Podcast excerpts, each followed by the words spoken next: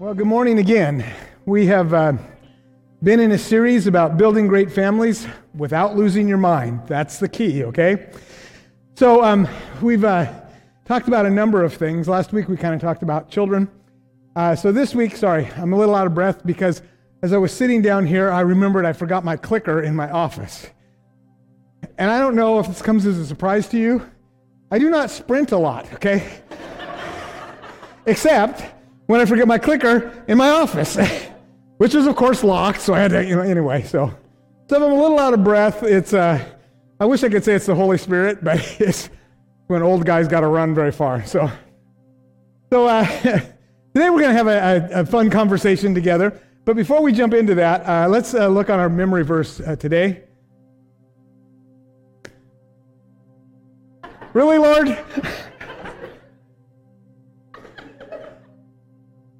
Pardon? Oh, it's, it's not hooked up back there. So, okay. Well, I'll, I'll give you the thing. So let's jump to the, uh, jump to this uh, next to the memory verse slide. Oh, we don't. Oh, it's not that you don't have this, it's that you don't have any slides. Yeah, that's my fault, actually. I forgot to give that to them. So you can look at this pretty thing and I'll tell you what the stuff is in between. so I'm really glad we have a relaxed church. We're not one of those uptight churches because I'd get fired. I'm just pretty sure that would be the, be the case. so, so what we're going to talk about this morning is conflict, okay? Who knew? Um, so here's, here's what I know uh, about, about marriage is that every marriage has some level of conflict if you've been married for longer than about a minute, right? Uh, it's, just, it's just a part of it. Uh, it's in the nature of living in connection with one another um, and figuring out, even just in groups, in churches, any kind of group of people, if you have, you know, two people, you're going to have some sort of conflict at, at some point. And in family, especially during the child rearing years, because like the pressure is up, you know, about how you do it and all the things that have to be done and, and, and all of that. So, conflict is an important sort of thing for us to talk about uh, together. And if you're filling out your notes, uh, that'll give you the key to what should be up here. Uh, here's, here's what I think every couple has conflict. The question is will you do conflict in a healthy, God honoring way or painful, destructive ways? You understand what I'm saying? You can do conflict a couple of different ways. One of them is painful and hurtful and, and is destructive to your relationship. But there are ways of doing conflict that are life giving because they help to bring you together. They help you to get past those things uh, that, are, that are difficult uh, in, in, life. And, and I would argue that the real test of your spirituality is how you treat your spouse when you disagree. Okay? And how you treat others when you disagree. It's easy to treat people I like well. It's harder to treat people well when I'm in conflict with them, especially if the emotions get going a, a little bit. And so this, this is a, a spiritual issue because God wants good for you and for your marriage. He is for you. And so a lot of what we're going to look at, the first part of this, are kind of guardrails. You know, uh, y'all, if y'all have gone over over any of the passes, do you appreciate the fact that there's some guardrails on some of those roads up there? I mean, it's like yeah, as someone who has a fear of heights, sometimes just driving over to Leavenworth is like, Lord have mercy, you know? Because it's like, you can go over there, and I realize those are big, heavy guardrails. Uh, and you can overrun them if you want. Seems like a bad idea to me. But these are the guardrails kind of in, in our uh, marriages and, and families. So there's a lot of conflict in the Bible, lots of conflict. It starts out with Cain and Abel, right? Where one brother kills another brother. That is not a recommended way to handle conflict, right? Abraham and Lot, Jacob and Esau, Jacob and Laban, Saul and David, Mary and Martha, Jesus' disciples, Paul and Barnabas, and the whole Corinthian church just had all kinds of conflict in it. So, what I'm going to do is I'm going to go um, at about 30,000 feet, and this is really unfortunate that I don't have these because I'm going to hit a lot of scripture this morning, and I'm going to kind of read it to you. I wish I, you were able to see it, but for whatever reason this morning we didn't, I didn't get there. Um, so, um, I'm going to go through a lot of scripture, and I know that's different. Normally, I'm very, very careful about like having a text and working right out of that text. But God has kind of scattered the information about conflict throughout the Bible in all kinds of places. There isn't one just kind of place where he says, this is how you do conflict. Uh, he's put that all sorts of places. Um, and the other thing I need to say is we're not talking about abuse, okay? So what I'm talking about is the normal family stuff, which can be very sharp and can eventually lead to divorces if you don't handle it well and all those sorts of things. But there is a thing that happens sometimes in marriage that is abusive. And that's a different set of rules for how that all works. So please understand that as, as we talk today. I'm not talking about uh, people who are in abusive relationships. If you find yourself in something like that, I would love to talk to you and we can see about getting some help uh, for you. So, um, if you, if you have your Bibles, let me just kind of start with the, the first part here. Kind of lay the foundation. We always go to the beginning. This is in Genesis 2 23 uh, and 24. Uh, the man said, this is, ha- this is now bone of my bone. This is Adam speaking, having been introduced to Eve. And bones of my bones and flesh of my flesh. She shall be called woman, for she has taken out of man. That is why a man leaves his father and mother and is united to his wife, and they become one flesh. So, a couple of words in there united and one flesh. That's the foundation for marriage. The two become one, okay? That, that, that, that's the goal. That's the way it is. And so when conflict separates us, that makes it a spiritual issue, right? But we can we use conflict to come back together, that makes it a spiritual issue as well, but we're going the right way. So the goal and purpose of marriage is oneness in Christ. Amen? Okay. So, um, guys, I'm going to just give you a hint because guys are not as tuned in. Places in this sermon where if you say amen, it's good for your marriage, okay? But likewise, if you don't say amen at that point, it might not be real good this afternoon for lunch. Okay, so we'll just kind of go with that. So, so four common ways uh, that people uh, deal with conflict. The first one uh, is, uh, and you maybe spot yourself in this. The first one is go for the win. Anyone want to say amen? Not about your spouse, okay? So this one is one that I've had to struggle with. Go for, and you have like Cain, you know, of Cain and Abel, and the Apostle Paul was the go for the wind kind of guy. Okay? And it's the idea of I got to win this argument. Forgetting that the purpose is to be won, not to win the argument. And you see this in Paul and Barnabas, where uh, Barnabas uh, and Paul, Barnabas was the guy that brought Paul into the church, right? Nobody wanted to trust him. And then later on, they're having this argument about uh, uh John Mark, who had kind of left them on a missionary trip, and Barnabas wanted to give him a second chance and bring him along because that's the way Barnabas was and all of that. And they had such a sharp argument that they, dis- they, had, they had separated from one another.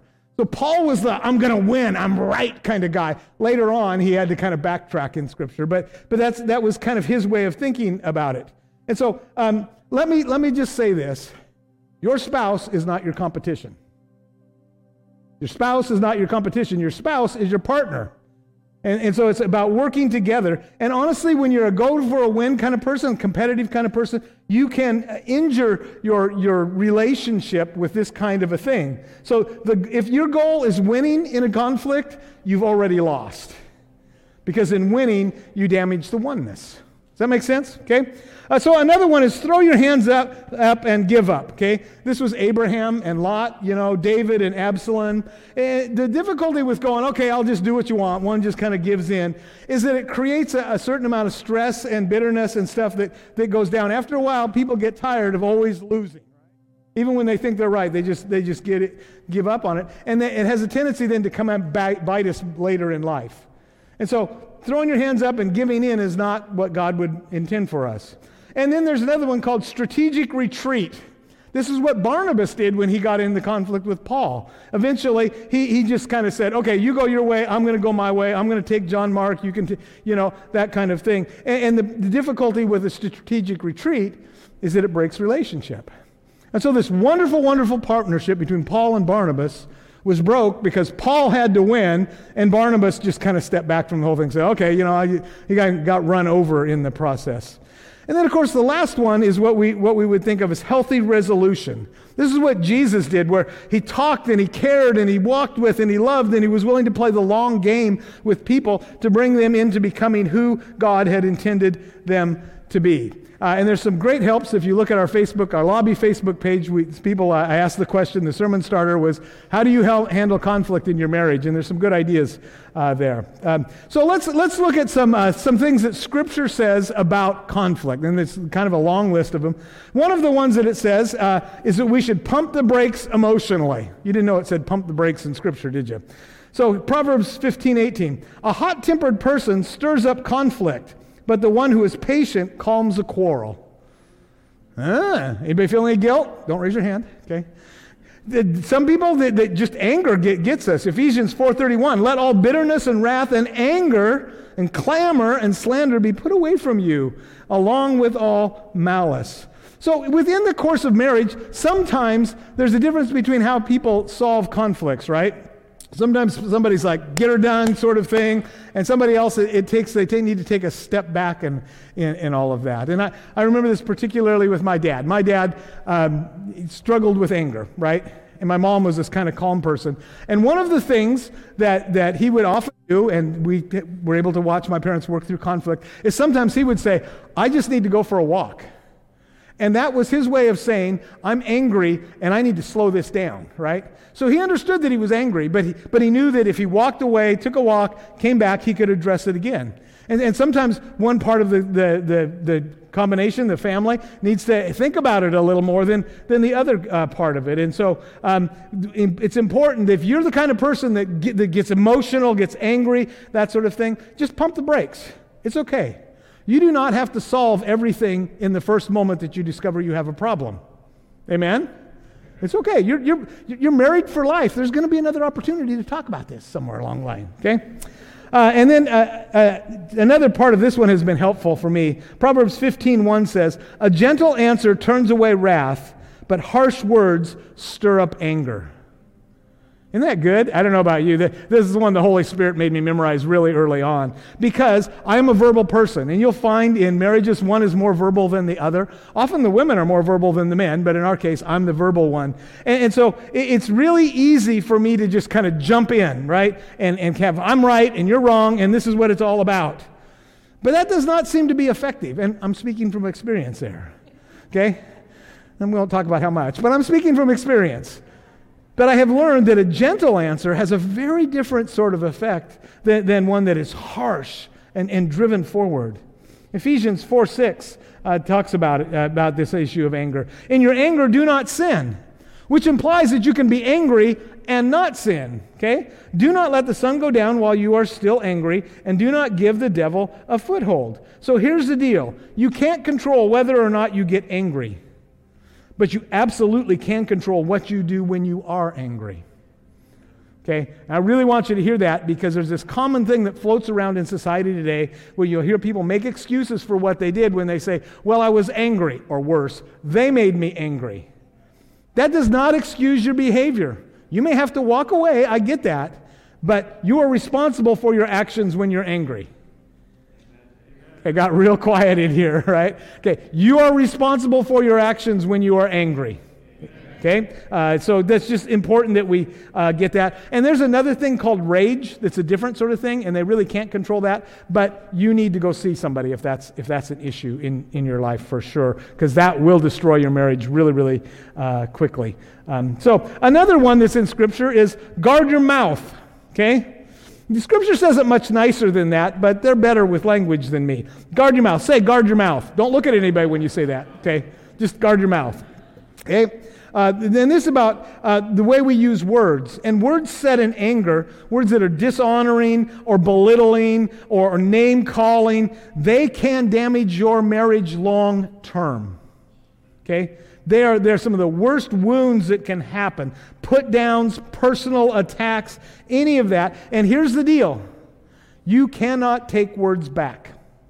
I know there's a thing out there where people talk about, well, I, let me take those back. I take that back, right? They can't be done. Words can't be unheard, just like you can't unring a bell.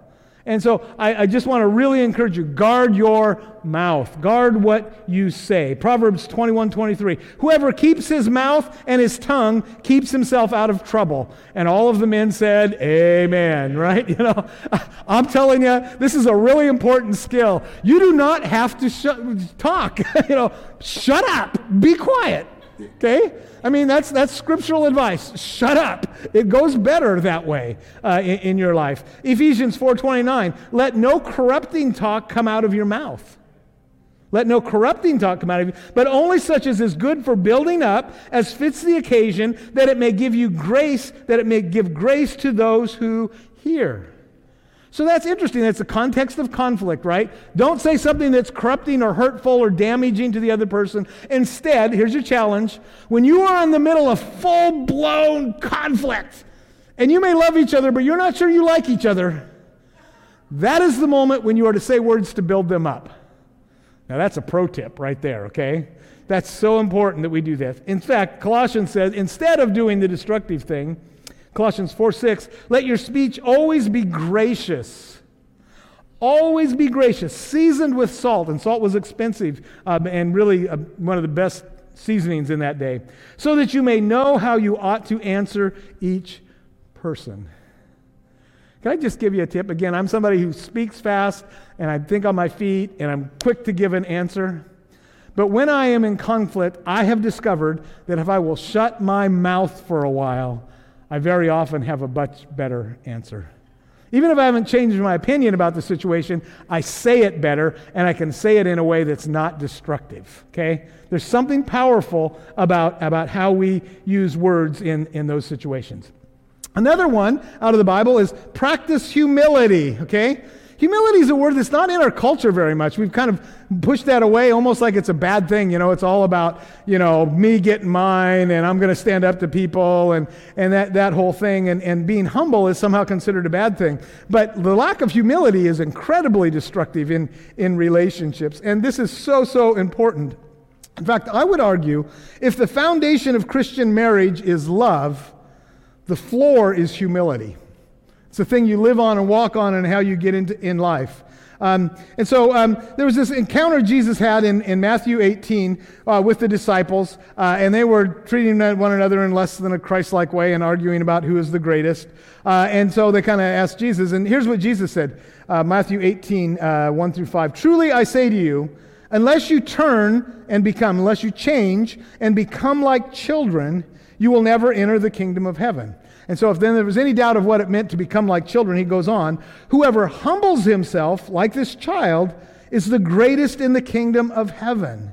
And whoever receives one such child in my name receives me. Now, listen to that. Humility is what makes you the greatest in the kingdom of heaven. Who knew? that it was humility, and we don't hardly talk about that. And it's the one that, that makes you received in Christ's name through all of that. And so humility is gigantic to our relationships. 1 Peter 5 5. Likewise, you who are younger, be subject to the elders. Clothe yourselves, all of you, with humility toward one another.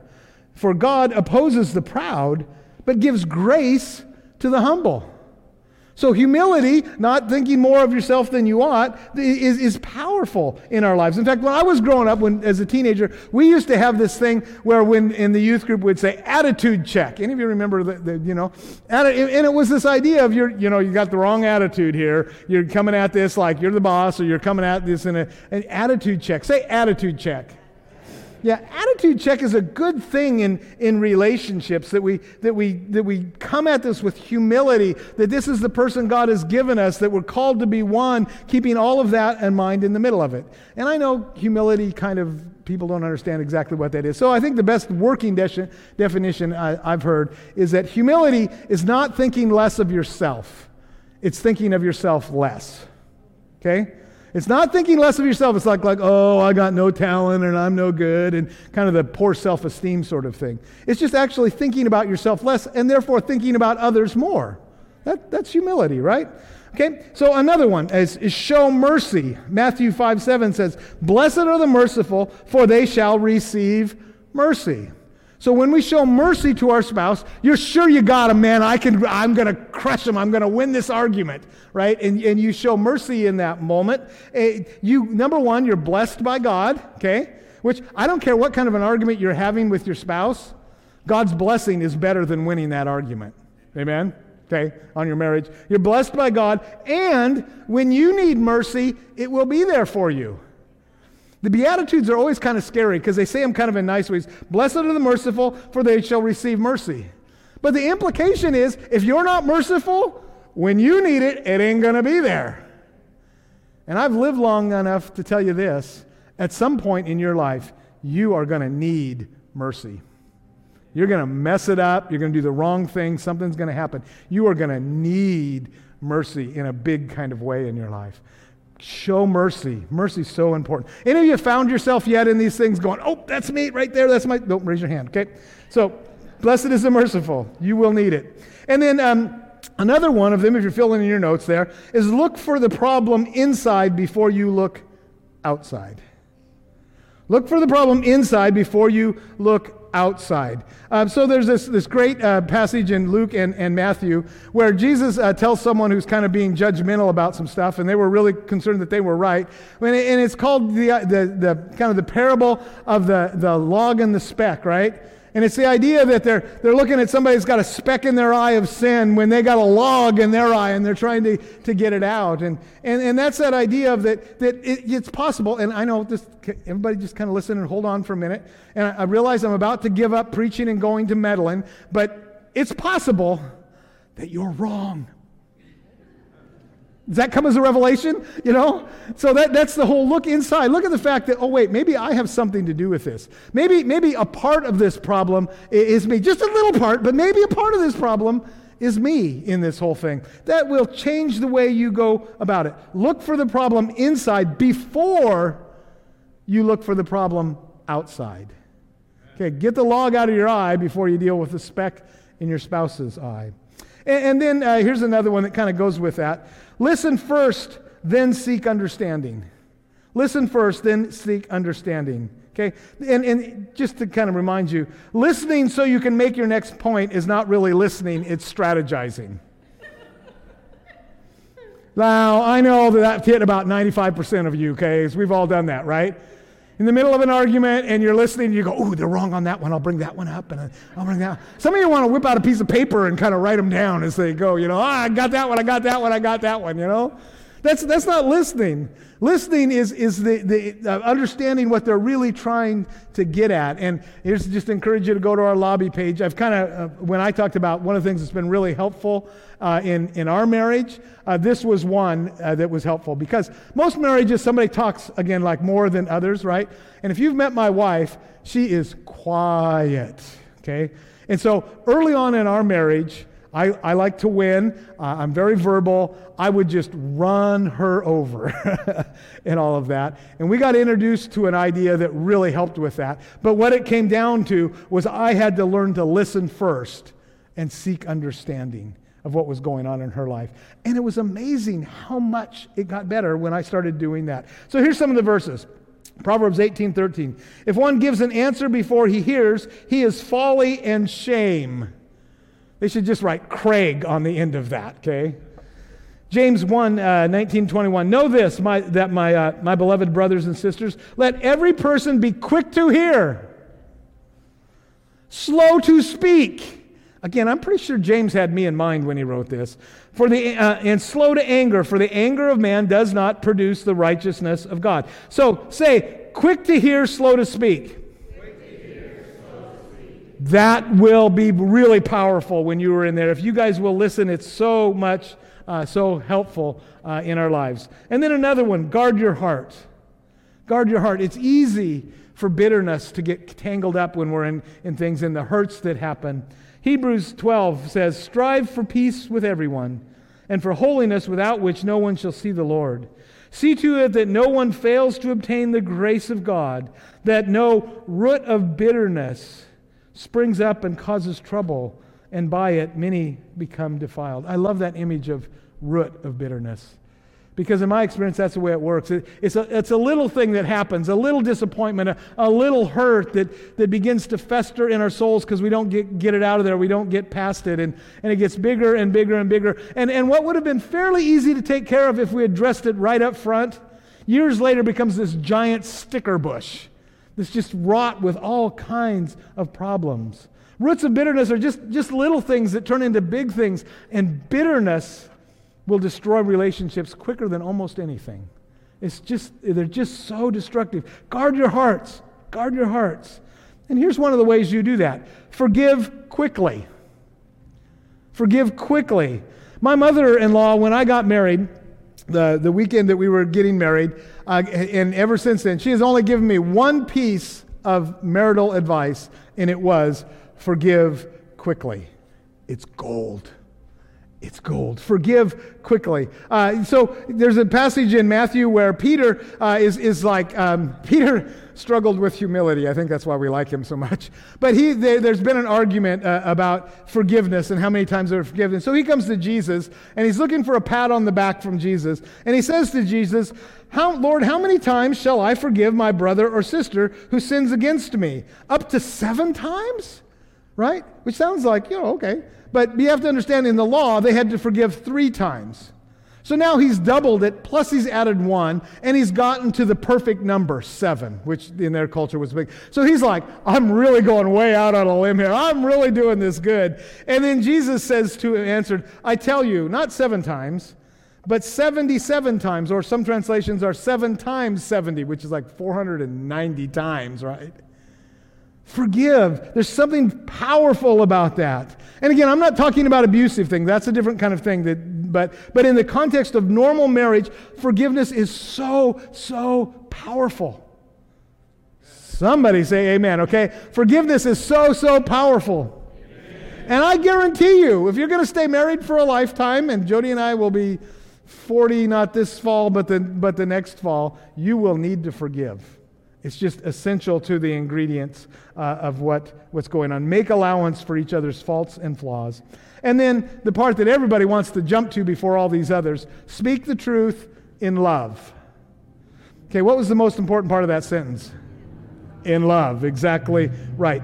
Uh, what I find is some people call themselves truth tellers and they focus on the telling the truth but not the love part, right? They're just really good at finding other people's faults. Listen to Ephesians Rather, speaking the truth in love, we are to grow up in every way. This is what happens when we speak the truth in love. Into Him who is the head, into Christ, from whom the whole body, joined and held together by every joint with which it is equipped, when each part of it is working properly, makes the body grow so that it builds itself up in, guess what the word is?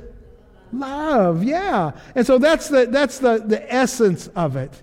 And so I've struggled with how to identify when it's in love and when it's not uh, in love. And I had a mentor tell me this if you have to speak hard truth to somebody, if it doesn't break your heart, you're not doing it in love. I thought that, that's, that has stuck with me. And the only way you can get there is really we only have the right to speak the truth in love with people that we've built enough relationship with that they can accept it from us. Otherwise, they reject it, and it makes it worse than it was before. It's part of the reason you need to be in life groups and small groups and accountability groups because it is those people that you've come to love and that you trust and you know would never say anything to hurt you on purpose that can speak the truth in love to you when you need to hear it. And I guarantee every one of us have times in our life when we need to hear the truth spoken in love. Amen.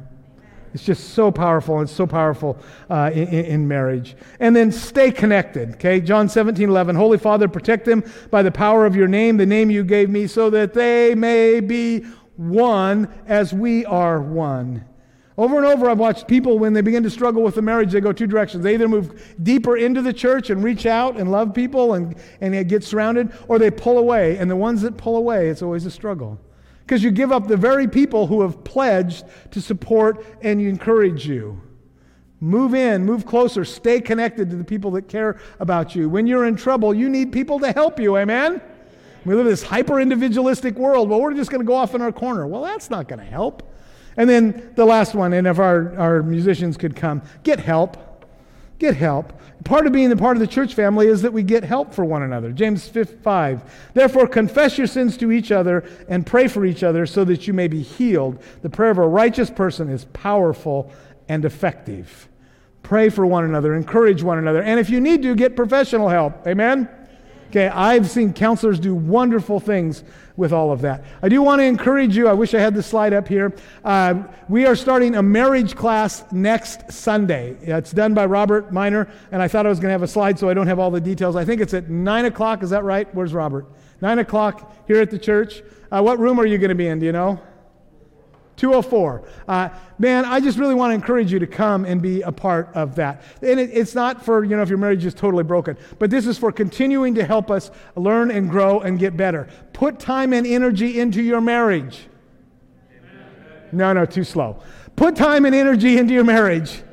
Yes, uh, be a, a, part of it. And then never forget love is your foundation in all that you do. Hear me, church. Your spouse is a gift of God to you. Your spouse is a gift from God. Now, they may be sandpaper sometimes they're rubbing off some edges. Amen? Okay? But they are a gift from God. So here's your homework. I have homework for you today. I haven't done this in long. Here's your homework. Say to your spouse every single day, You are a gift to God from me. So look at your spouse and say, You are a gift from God to me. So here's the challenge. This week, I want all of us who are married to say to our spouse every day, it may be as you're going to bed, you're dozing off. I'm sure for me it's going to be, Oh, yeah, dear, you're a gift to God from me. Okay.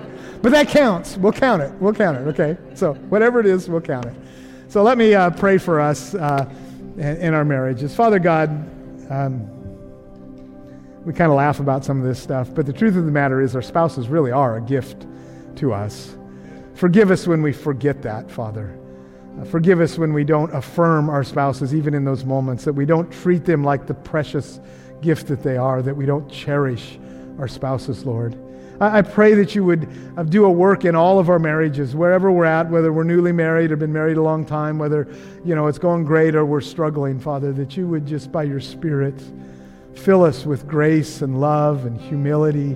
Father, make us willing to examine ourselves and, and control ourselves in order to have the kind of marriages you would have because you made us to be one, to, to be the people you would have us to be, Father. So I dare to ask in Jesus' name that you would give the, the families of Generations Community really great, great messages, great marriages, Father. And you help us continue to grow and become all that you would have us to be. And we ask this in the strong name of Jesus. Amen. Hey church family, thank you for watching this video. It is amazing that you consider this your church home. If you do consider this your church home, we would ask that you would share this video with a friend. If God has been speaking to you, we would hope that you would share this message. As always, like and subscribe so that you don't miss a single video and tune in each Sunday at 10 a.m. on our live stream or you can join us in person. We'll see you next week. God bless.